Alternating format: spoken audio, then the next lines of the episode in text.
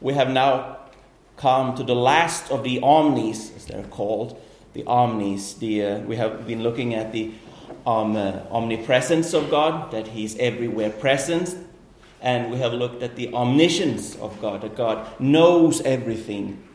And for this Sunday, we will have a look at the last omni, that is the omnipotence of God, the omnipotence of God, which is just a fancy word for God being all powerful, that God has all power. Now, we, we have some power, of course. We, we have the power to accomplish physical tasks, we might lift objects, we have the power to influence other people with our speech, with our life. We have the power to uh, solve problems, mental power. But God is, is not like that. He's, he's unique in his aspect of being all powerful. He, of course, has the, the, the, the physical power. He can, he can lift anything, there's nothing too heavy for him. And there's no, no person that is too, too hard for him to reach. There is no heart so, so heart that is so hard that he cannot penetrate it. And he has, of course, the power to solve any problem, any kind of sophisticated engineering problem or whatever. He has all power. There is nothing in creation that is too hard for him to do, to accomplish.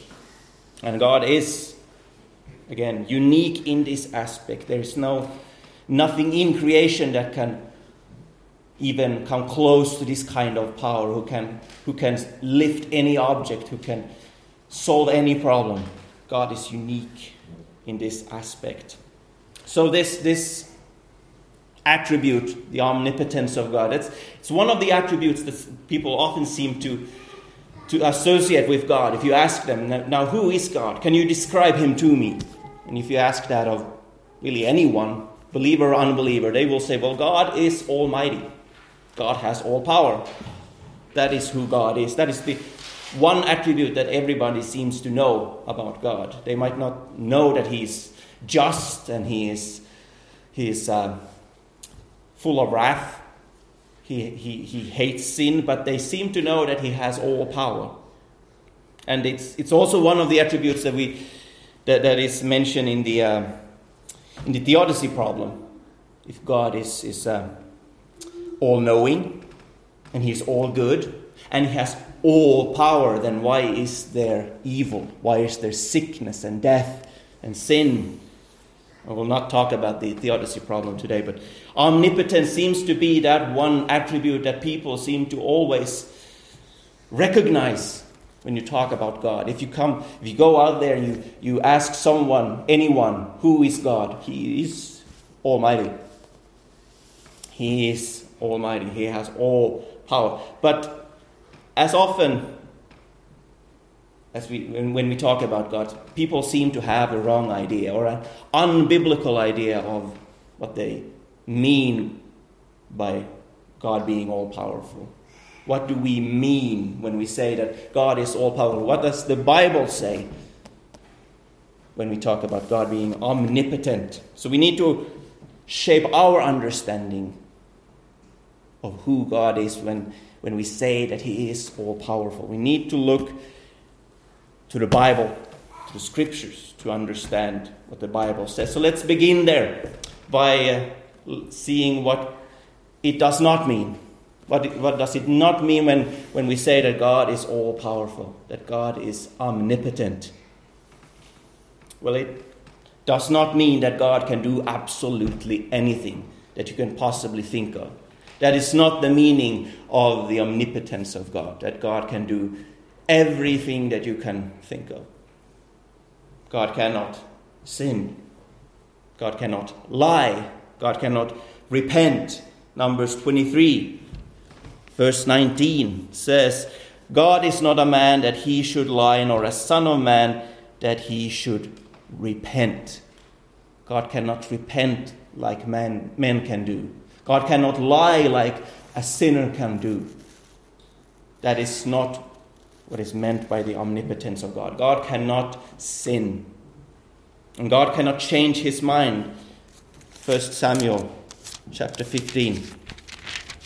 verse 29 says like this Also, the glory of Israel will not lie or change his mind. The glory of Israel being a reference to God. He will not lie, he will not change his mind. We talked about that some time ago when we, we had a look on the immutability of God, that God never changes, God is always the same. And this, of course, means that when we, when we say that God is all powerful, he, it means that He cannot change. He does not change. He does not have the power to change Himself or to lie. And 2 Timothy, 2 Timothy chapter 2, verse 13 says that if we are faithless, he remains faithful, for he cannot deny himself. He cannot deny himself. This is something that God cannot do. Deny himself, deny his truthfulness, deny his promises, deny his character, deny his sinlessness. God cannot deny himself. He is always faithful. He is always the same. He always honors his promises. God cannot deny himself. And James 1, verse 13 says, Let no one say when he is tempted, I am being tempted by God, for God cannot be tempted by evil.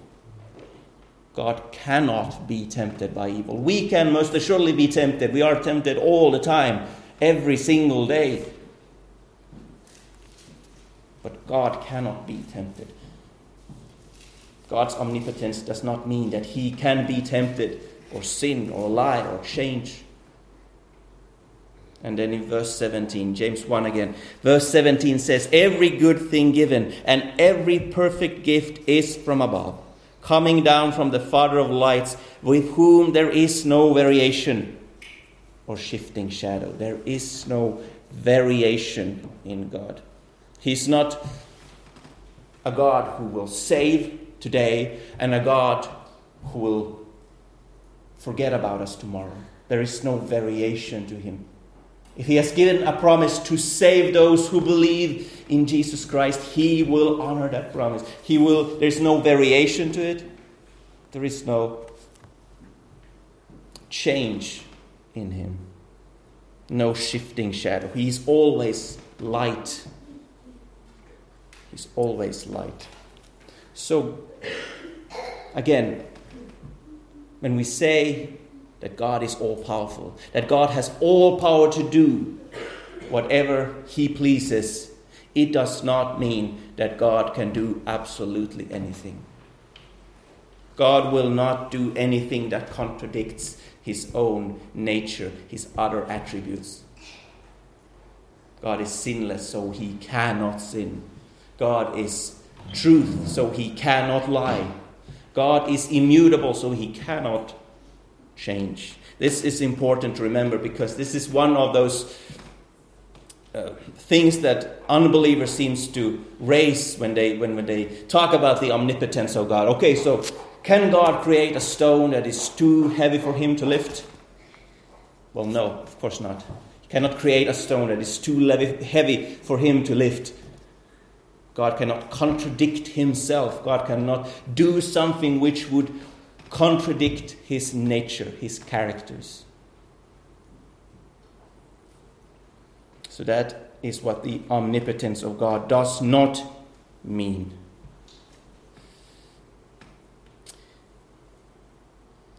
But there are things, of course, we can talk about what it does mean, but before we get to that, I, wanna, I also want to mention that God's omnipotence sometimes extends beyond what He actually does, what we actually see Him doing in time, in space, in creation.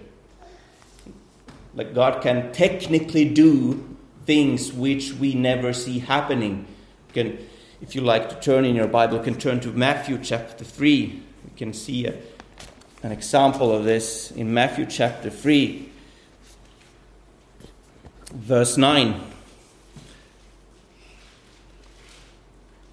where uh, John the Baptist is speaking, and he says, we start in verse 8, therefore bear fruit in keeping with repentance, and do not suppose that you can say to yourselves, We have Abraham for our father. For I say to you that from these stones God is able to raise up children to Abraham. God would be able to raise up children from literal stones. Now, God didn't actually do that. He didn't take stones in the desert and made them into children of Abraham. But God can do that. That is in within, within the power, within His almighty power, to actually take dead stones, stones that had never had life, that have never resembled anything of that kind, and make that into a living person. That is within His ability. And then in Matthew 26, if you want to turn there as well, right at the end of the Gospel of Matthew, in chapter 26, verse 53, where Jesus is now being arrested and brought before the Jewish council, the Jewish high priests. it says here in, in verse 53 Or do you think that I cannot appeal to my Father, and he will at once put at my disposal more than 12 legions of angels. Of course, Jesus could have appealed to his Father, and he would have sent him 12 legions of angels. Do you know how many angels that is? There's a lot of angels. And you know how much damage one angel can do? It killed a whole army. So sending 12 legions of angels is practically ending all of human life. Jesus could have appealed to the Father and he would have sent so many angels that there would be no humans left. Literally. But he didn't. He didn't do that. He didn't appeal to his Father. He took on the cross, which was his to bear instead of appealing to, to God's omnipotence, to God's almighty power to come and save him, to rescue him from the evil men, which he could have done, he bore the guilt, the pain. He died. He literally died. He suffered instead of calling down angels. So God can do that which we don't necessarily see happen in time and in space. God can do much more than we could possibly think of. We, have that verse in Ephesians 3:20 that says that God is able to do far more abundantly beyond all that we can ask or think, far more abundantly. Not just far more, but far more abundantly than we could ask or think. Not just what we can ask, but what we can ask or think. There are many things that we think, but we never ask. There are many things that is in our mind that seems impossible. But even that which are still only in our minds, only in our thoughts, God is able to do and far more abundantly than these things. We can't even comprehend how much God is able to do, how far His omnipotence extends. But God's almighty power is always, always in accordance with His will, what He has decreed what he has said that he will do. So, now we come to what the omnipotence of God actually looks like. What, what does the Bible say about the omnipotence of God? Let's, let's see that from a few aspects, various aspects here. First, in his name. God have, has many names and many, many titles in the Bible. One of those is El Shaddai. El Shaddai which means God Almighty. That is his title, his name, something that we should recognize of him. El Shaddai, God Almighty. Now, if you want a biblical term, of course, for, for God's omnipotence, omnipotence is just a fancy word that theologians come up with. They do that all the time. You use almightiness of God, the almightiness of God. El Shaddai. Now, God is also called Adonai, which means Lord. He's Lord. He's called the Lord of hosts. He's called the mighty one of Israel. There we have the word mighty again. He's called the King of kings and the Lord of lords. You gather all kings and lords together, and they still have to answer up to one person God, to one divine essence.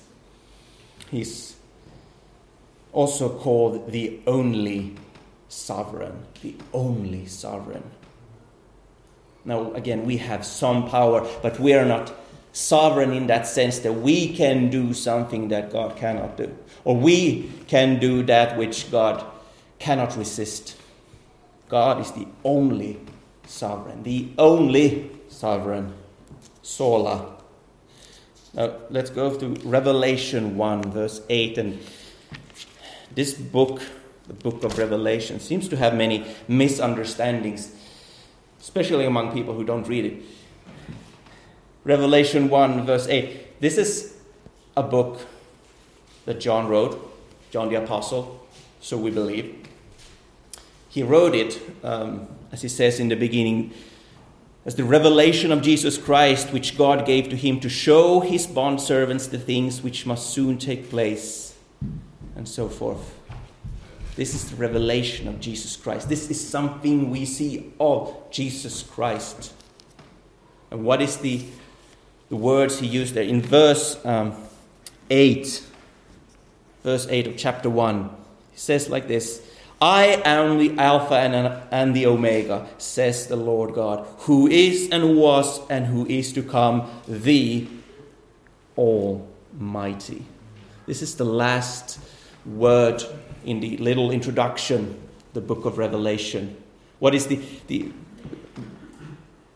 the, the introduction of, of Jesus Christ What's the last word that John wants to put on his readers' minds before we launch into the book of Revelation with all its judgments, with all its divine power being poured out on men. That God, that Jesus is the Almighty. On the, the, the last days, we're in the last days, by the way, but in the last days, when people will flee from God, when they will, when they will try to hide in caves and, and in mountains and try to get away from God, what will be that name that rings in their ears? Oh, the Almighty. The Almighty is doing it again. The Almighty is destroying. The Almighty is coming down with power. The Almighty. They will peer around the corner and will see, is the Almighty there? Is the Almighty there? And there will be rumors, and they will be scared, and they will be fearful because the Almighty has come back. The Almighty has come back to judge the earth. The Almighty. That is the title of Jesus. That is the title of Jesus as God. That's the first thing that we see his omnipotence in his name and in his titles. The second thing is that, that we need to consider is nothing is, of course, too hard for God. This is not something that people usually contend with, but we, can, we need to consider it. Nothing is too hard for God, nothing is impossible for him. We already saw that in Matthew in chapter 3 that God could raise up children to Abraham from literal stones. It's nothing too hard for him to do with that can just take a deadless object and make it into life. He did that with Adam, he did that with Eve. Now, of course, the Bible is full of references to God being able to do anything. Luke 1:37 states, "For nothing will be impossible to God. Nothing will be impossible to God." He could make Mary pregnant even though she had never been with a man.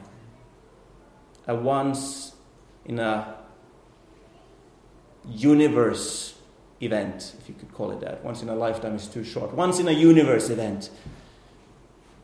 a virgin birth. Nothing is or nothing will be impossible with God. And then, if you like to turn with me to Job, chapter 42. You know the book of Job. Job, who was a righteous man, who was a, uh, a man who lived blamelessly, uprightly, fearing God, but lost everything lost his children, lost his health, lost his prosperity, his possessions. Now, here at the end, last chapter of Job, verse 2, it says, I know that you can do all things, and that no purpose of yours can be thwarted. I know that you can do all things, and no purpose of yours can be thwarted. No purpose can be thwarted. All of God's purposes will be accomplished. Everything that He has set out to do, everything He has planned, everything He has willed will happen. Every single one of His purposes will be established. And for Job, this we see this is in the end of this book when, when Job had lost everything. His friends had come to him trying to comfort him, doing actually more damage than being comfort to him. They, they thought that there was something, some, some sin in Job's life that he needed to repent of, and that, that was why God was bringing judgment on him. He needs to repent of that one sin that he has, or many sins that he has not repented of. Job know that there is no such sin. There is no such hidden sin and unrepented sin in my life. Job did not understand why God had given him over to Satan, given him or, or allowed him to strike him, allowed him to take away family, possessions, health, everything. Job did not understand why. And he did not, probably for his whole life, understand why. He was restored. He was given health and prosperity and, and family back, but Job probably never understood. We have this book, this revelation from God, to understand why God works in the ways that He does. And it was, of course, to show His own glory, to display before Satan, display before all of the heavenly hosts what His servant would do, what Job would do in the time of distress, that he would not turn away from God, that he would not dishonor or disobey God, he would not curse God, even though his wife tried to have him do that. But Job knew, even though he did not understand, so he knew that you, God, you can do all things. I don't understand why you do them. I don't understand all of your purposes, but you can do all things, and they are always right. They are always right, and they are always according to God's purposes. Nothing happens randomly. There's no no uh, atom or element out there in the universe who is completely random, who is who's don't who is not under God's control, who's not under God's power and purpose. No, no uh, supernova, no black hole, nothing such of those things are random. They all happen for a reason. They all are according to His purposes. Because God is all powerful to control them, to make them do that which are according to his purposes. The devil is God's devil, as Martin Luther said. The devil had to do that which God told him to. The devil wanted to strike Job. He was allowed to. The devil wanted to take away everything, even his health, and he was allowed to. But he had to spare Job's life. The devil could not take Job's life. The devil stands under God's almighty power and control. Nothing or no one can resist. Nothing is impossible to God. Not the will of man, not the will of Satan, no lifeless object, no supernova, no black hole, nothing can stand against God's purposes and His power. Nothing is impossible to Him. And the, the third thing we need to see is that God does whatever He pleases. There's, of course, there's the go to verse here is Psalm 115, verse 3.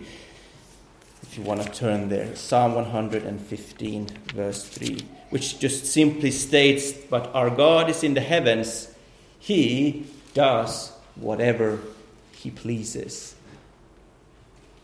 It means what it says, and it says what it means. God can do whatever He pleases. If He pleases to do something, He will do it. But our God is in the heavens, He does whatever He pleases. God has the power to do exactly what He wills to do. No person, no entity, no thing can resist Him. If He wants to save you, you will be saved regardless of what you say, regardless of what you do. Of course, it will always happen according to his plan. It's by faith in Christ. But if he has purposed you unto salvation, you will be saved. There's nothing stopping that. Your unbelief cannot stop that. That's it's it it it goes beyond my comprehension that someone think that, that their unbelief could resist God so much that his purposes would not be established. That his, his power is not so, so, uh, so great that he could, could not save a person if that person does not believe.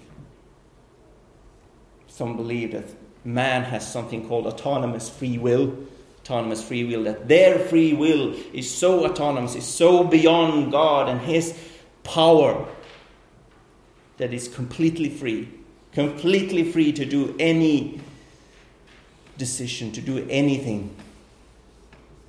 But it's completely unbiblical. No one can resist God when He works. God does whatever He pleases. The end. He is omnipotent to save and He is omnipotent to judge. But He does whatever He pleases.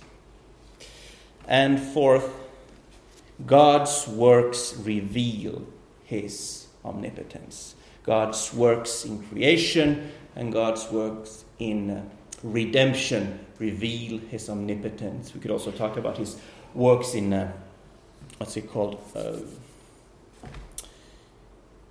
providential works and his miraculous works, but we'll focus on, on his creative and redemptive works. So, his creative works, I think you know the text for his creative works. It's, it's not really hard to find. It's Genesis 1. Genesis 1. We, we have all read it many, many times. God working in the beginning of time. But if you don't know it, then it's time for you to learn it now. It says this in the beginning God created the heavens and the earth. The earth was formless and void, and darkness was over the surface of the deep, and the Spirit of God was moving over the surface of the waters. Then God said, Let there be light, and there was light. God spoke, and there was. God's power is not displayed in, in uh, him doing complicated, sophisticated, calculate, calculating formulas and, and planning and scheming and, and coming up with blueprints and involving a team of, of skilled engineers. No, God speaks. And there is. He just utters words. He just breathes out. And creation comes into being.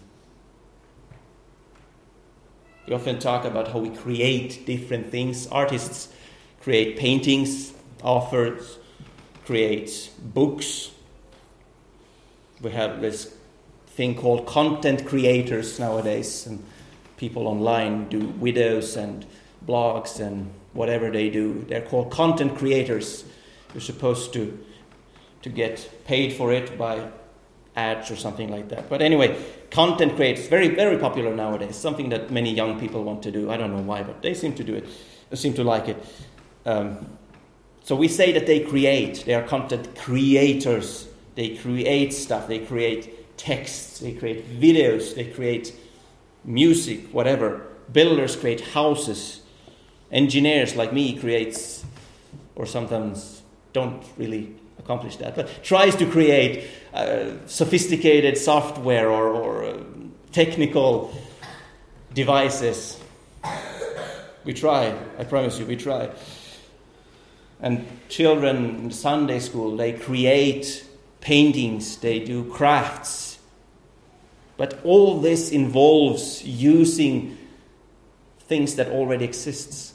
None of us comes up with new creation. No uh, author comes up with a text that didn't involve using paper and pen, or in the digital era we use computers, but still.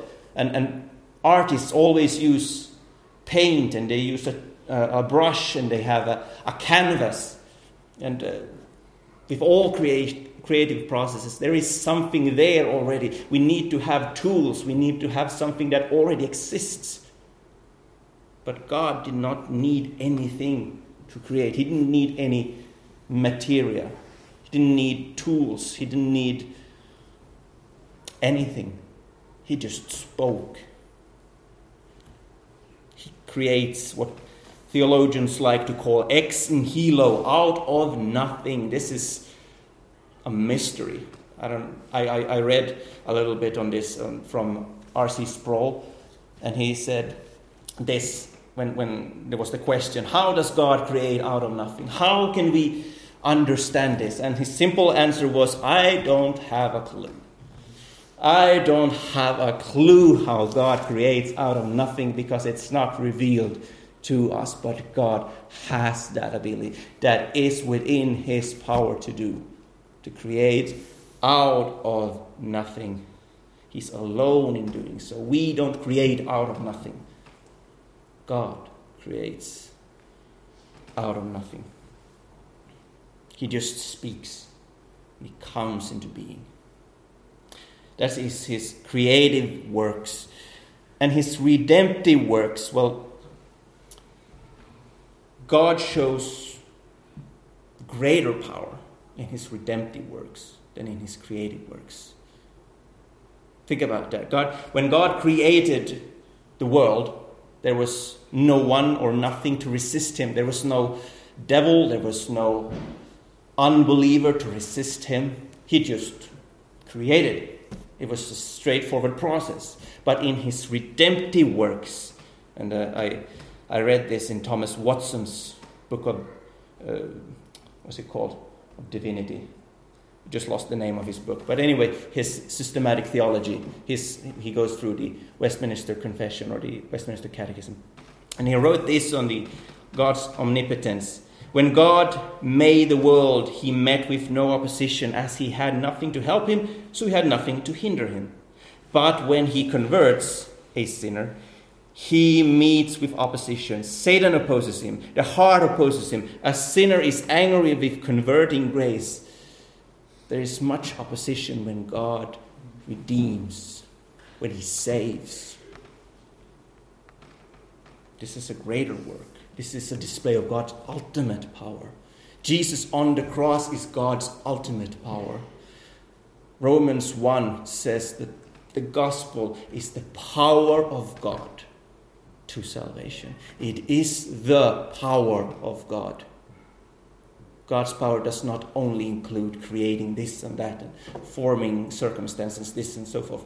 God's power and its ultimate power is displayed in the gospel, in saving people, in the cross of Christ. The world is at war with God. They fight God, they hate God, they resist Him to death. But still, God saves all those he has intended to save. Though All those he elected before there was anything, before he established the heavens and the earth, he elected some unto salvation and he fulfills that plan today, tomorrow, all the way until Jesus returns. Nothing will stop that plan. Nothing will hinder his redemptive works because God is all powerful. God has power power to create and power to redeem. What's, when we think about power, we think about armies and kings and rulers and those in authority. Back in the last century, the 20th century, we had uh, communism on the rise, still have some kind of that. But we had a, a an Eastern Bloc, there was a, an iron wall in Europe, and behind that wall in the Eastern Bloc, in Soviet Union, and in all its uh, all the, the states that was under the control and influence of the Soviet Union, that it was you were forbidden to own a Bible. You were forbidden to go to church. There was no freedom of religion because communism is, of course, a, a overthrow of God. It's an overthrow of, of uh, the biblical God. So you were not allowed. There was there was armies fighting against it. They had soldiers coming after you. If you were a preacher and you went to the Soviet Union, you were living under a constant death threat because at any time, at any moment, a soldier, a Russian soldier, whatever, could come and take you away and you would never be seen again. Now, that is, of course, something we fear because it is real power, but still God's redemptive power was even greater. To think that there was no salvation in the Soviet Union or Romania or Ukraine or Poland or all the other countries that were under the Soviet Union's influence is to be very, very wrong. There was revival.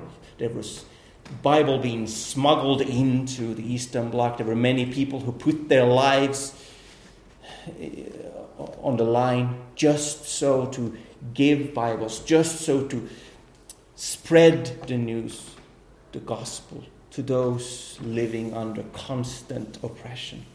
No army, no border, no wall could stop God's redemptive power. And it's the same thing today. There is Christians in North Korea. There is Christians in all the oppressive countries of the world. Nothing stops the redemptive power of God. It goes through any wall. It goes through any army.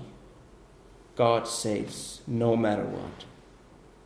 And before we leave, I have one text I want to go to still, but I want us to understand that the omnipotence of God has real life changing implications for us this day. I don't want you to just leave this Sunday and be like, that was very interesting to know about the omnipotence of God. Now I have the arguments for my debate, or now I can rest assured that I know that God is omnipotent, but no, it has real life changing implications to know that God is omnipotent. Let's go to the book of Judges. This most neglected book seems to be one of those books that people never turn to because it's so full of depressive elements. There are full of uh, unbelief, full of people turning away from God, judgment, judgment, judgment. Never found in any devotional don't want to go to the book of Judges for devotional. It's like just depressing, depressing, depressing. But there is some spots of lights here and there and everywhere. Of course, as it always is. And um, this is one of those texts that I want to, to turn to in chapter 6, actually, chapter 7, but we'll look at chapter 6 as well. Israel is here being oppressed by the Midianites they were given into the hands of the Midianites for seven years because they had forsaken their God. The Midianites came and they destroyed their crops, their sheep, their ox, their donkeys. They devastated the land of Israel. And now the Israelites, when they came under this judgment, when the Midianites came in and, and oppressed them, they started to do what? They cried out to God. God, deliver us. God, send us a deliverer, someone who can save us from the Midianites. And that is what God did. He sent them a, a deliverer. Gideon. Gideon, from verse 14 and forward. I'm not going to read all that because it's a very long chapter, but Gideon was a man of the tribe of Manasseh. And uh, he says that of all the families in Manasseh, his family was the least. His family, my family is the least. How shall I deliver? Verse 15 How shall I deliver Israel? Behold, my family is the least in Manasseh, and I am the youngest in my father's family, father's house. So, but the Lord said to him, Surely I will be with you, and you shall defeat Midian as one man. Now he was the small, he was the youngest not the oldest, the one who was uh, expected to, to take over after the father, to care for the family after that, who was given a double inheritance. He was the youngest, the last one. He, his family was the least in the tribe of Manasseh. There were other families that probably had greater names to them, greater inheritance. But his family was the least. And Manasseh was not the biggest tribe in, in Israel. It was one of the, the smallest one, actually. But still, God chose from this tribe and from this family Gideon. Gideon. To display his almighty power, to display that he is not dependent on powerful men. He's not dependent on powerful families, powerful tribes, powerful heritage. God uses that which is weak and small and frowned upon. And how did God do? How did God deliver the Israelites from the Midianites? Well, the Midianites had gathered a great army, and they had come together with the Amalekites, another people that were constantly in conflict with Israel. And it also says that the sons of the east in the valley of Jezreel valley of Jezreel. So they had gathered an army. They were prepared now, finally, once and for all, we will bring down the Israelites. We will crush them. We will annihilate them. We will destroy them. And this valley of Jezreel was a, if you know your, your Bible, it was a valley of there's so many battles. We had seen in, in Judges 4 and 5. Deborah, there was a battle in Jezreel. Uh, Saul fought in the, ba- the valley of Jezreel. Jehu, Josiah fought there. That was a valley that saw many battles. Doesn't saw anything else but battles, seemingly. It was a valley between Samaria and Galilee, separating those two areas. So Gideon, now that he had been given this, this um, task by God, to deliver Israel out of the hands of the Midianites. He started sending out messengers into, into Israel to gather an army of his own. And he, he received some men. About 30,000 men showed up to, to fight with Gideon against the Midianites. But this was, of course, a very small army in comparison with what the Midianites had. They were probably numbering the hundreds of thousands. So it did not look very good. Gideon had just 30,000 men. Now, what happens next? Let's read in chapter 7 from verse 1. Then Jerubbaal, that is Gideon, and all the people who were with him rose early and camped beside the spring of Harod. And the camp of Midian was on the north side of them by the hill of Moreh in the valley. the Lord said to Gideon, The people who are with you are too many for me to give Midian into their hands. For Israel, Israel would become boastful, saying, My own power has delivered me. Now, therefore, come, proclaim in the hearing of the people, saying, Whoever is afraid and trembling, let him return and depart from Mount Gilead. So 22,000 people returned, but 10,000 remained. Then the Lord said to Gideon, The people are still too many. Bring them down to the water, and I will test them for you there. Therefore it shall be that he of whom uh, he of whom I say to you, this is this one shall go with you, he shall go with you. But everyone of whom I say to you, this one shall not go with you, he shall not go. So he brought the people down to the water, and the Lord said to Gideon, You shall separate everyone who laps the water with his tongue as a dog laps, as well as everyone who kneels to drink. Now, now the number of those who lapped, putting their hands to their mouth, was three hundred men. But all the rest of the people kneeled to drink water. The Lord said to Gideon, I will deliver you with the three hundred men who lapped, and will give the Midianites into your hands. So let all the other people go, each man, each man to his home. Let's stop there. Remarkably, we can see here that God decreases and decreases the number of the army of, of Gideon. They, they start with 30,000, about 30,000, and the end, at the end there's just 300 people left. 300. Have you, have you seen the movie 300? Yes. Yes, you have. If you haven't, you should. It's a good movie. It's an amazing movie. I really like it. It's a, it's a story of, of King Leonidas and his 300 Spartans who, who fought against uh, an invading Persian army of about 300,000 men, seemingly. We don't, of course, can't verify that in any way, but so the story tells us 300,000 Persians came up to, to uh, uh, fight and invade Greek, Greece, sorry, and Leonidas and his 300 men stood against them. Now, it's, it's a good movie. I, I really like it. I really enjoy it. But if any movie that is called 300 should be made, it should be on this story. These 300 men. Not King Leonidas. He was killed, by the way. So he didn't really succeed. But this story, these Gideon and his 300 men, this is the, the movie they should make called 300.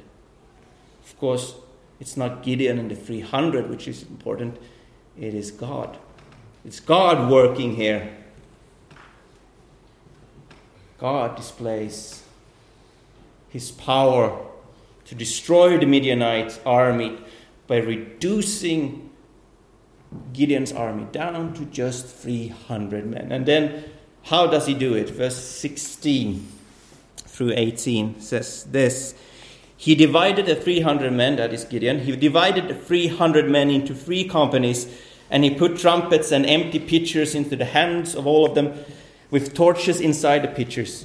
He said to them, Look at me and do likewise, and behold, when I come to the outskirts of the camp, do as I do. When I and all who are with me blow the trumpet, then you shall also blow the trumpets all around the camp and say, For the Lord and for Gideon. That's it. That's their battle plan. To blow trumpets, to shout. That seems laughable in many people's eyes. What, what's that going to accomplish? just blowing the trumpets, just shouting? Are there, uh, uh, uh, is the, the Gideonite, Midianite army, are they just going to run away? Are you just going to give up, roll over? Yeah, that's pretty much what happened. That's pretty much what happened. Verse 21 and 22 says this each stood in his place. This is talking about the Midianite army. When they were blowing their trumpets, when they were shouting, each stood in his place around the camp, and all the army ran, crying out as they fled. When they blew 300 trumpets, the Lord set the sword one against another, even throughout the whole army. And the army fled as far as Beth-shittah towards Serah, Serera, as far as the edge of Abel Meholah by Tabbath. God defeated the army by a simple shout and a simple blowing of trumpets. This is how God gave victory. This is how He displayed His power over everyone, over any army. A mighty army had gathered together, but still they could do nothing against God. They knew that God was fighting on Gideon's side. It doesn't matter if Gideon would have had 50,000 or 100,000 or just 300 men. God was fighting with Gideon and his small group. And the Midianites fled in terror. They were scared to death. They knew that this will not be a battle we can win. We're fighting against the God of Israel. We're fighting against the God who has created everything, the God who has all power. They fled. They started killing each other. They were so panicked, so frightened, so fearful that they killed each other. The army was destroyed by the omnipotent power of God. Gideon's job was to trust God, to shout, to blow a trumpet. That was his job. That was what he was supposed to do. And God did the rest. The youngest man in his family, the smallest, the, the, the least family in Manasseh, crushed a mighty army of Midianites and Amalekites. Through this small, non intimidating, weak, tiny, laughable force, God did great things. And He does that through those who trust in Him, in what He says, in what He says He will do. This reminds me again of Mary, the Queen of Scots and what he, she said about John Knox. She said this I fear John Knox's prayers more than an army of 10,000 men. John Knox going up to his prayer closet, praying to God, was fearful to Mary, Queen of Scots. She had an army, she had power. John Knox was just a Protestant preacher but when he went up to God, when he prayed to God, there was real power. Mary understood this. She was not a believer, she was a Roman Catholic. She tried to make Scotland Roman Catholic, and, and John Knox would have none of it. But when John Knox prayed, she trembled because she knew that John Knox knew the real, powerful God so there is power in prayer, beloveds. There is power in a single man or single woman coming to God. One man or one woman with God is in the majority, is always in the majority. We stand with whom? With Athanasius. Athanasius against the whole world. Because Athanasius stood with whom? With God with God. There was nothing the whole world could do against him because there was nothing they could do against God. God has this power. God is so almighty. He can deliver Israel out of the hands of the Midianites. He could take them out of Egypt. He could give them the promised land. Surely you must realize that this is the same God that we worship today that did this in the past. Surely you must realize that this is the same God who hears prayers that heard John Knox's prayer. John Knox, who eventually outlived Mary, Queen of Scots, and who accomplished his reformation in the Scottish Church. This is the same God who raised up David, who raised up Solomon, who raised up Julius Caesar, Alexander the Great, Nebuchadnezzar. It is the same God who has power over all these mighty rulers and kings that is still here to, with us to this day. Now, how can you not trust this God? Has he ever failed a single one of his tasks? Has he ever failed his purposes? Has he ever failed to answer a single prayer.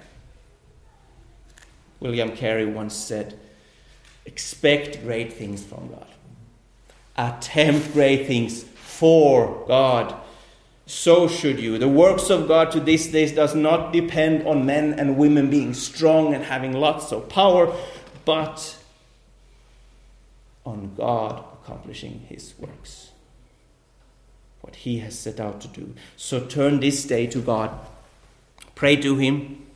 Seek him. Ask of him. Doesn't matter how much you ask of him, there is nothing that is too great for him to do. The greatest thing you can think of in your head is not too hard for him. An unbeliever, I know you hear this as well, and you have heard that God is almighty, and you have laughed in your head, ha ha, God is almighty. Why is there sin?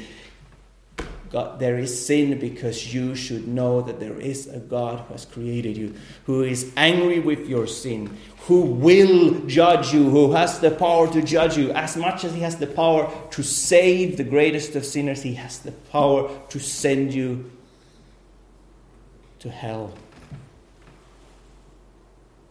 So, do you want grace? Do you want God to overlook your sins? to not be angry with you, to not send you to eternal judgment, then turn to Christ. Turn to Him who reconciled an all powerful God with us, with sinners. Throw yourselves at the cross.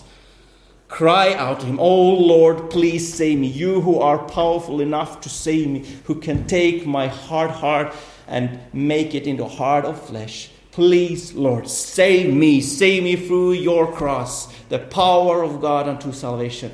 Do this this very day, and He will save you.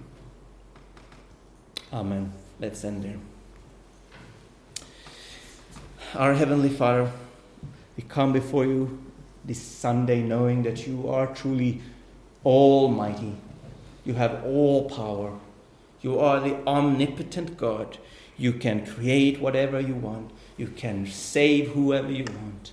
There is nothing stopping you or your purposes. Lord, help us remember that. Help us live like that. Help us be more like those who live for your glory, completely trusting you. We saw Gideon trusting you with only 300 men. We saw John Knox trust you before the whole Scottish army. Oh Lord, you can do the impossible. You are almighty. You can turn this nation around if you like. You can make it into a nation of Christians if you so desire. Lord, we know that. Now, please, Lord, we ask for our brothers and sisters who do not know you, that you would save them. We know you can. We know you want to. Please, Lord, save sinners, those who have heard the word but have not repented. Lord, work on their hearts, penetrate that hard heart, put fear in their, in their mind, and turn them to Jesus, the only one who can save them. Lord, we ask these things that your name would be glorified.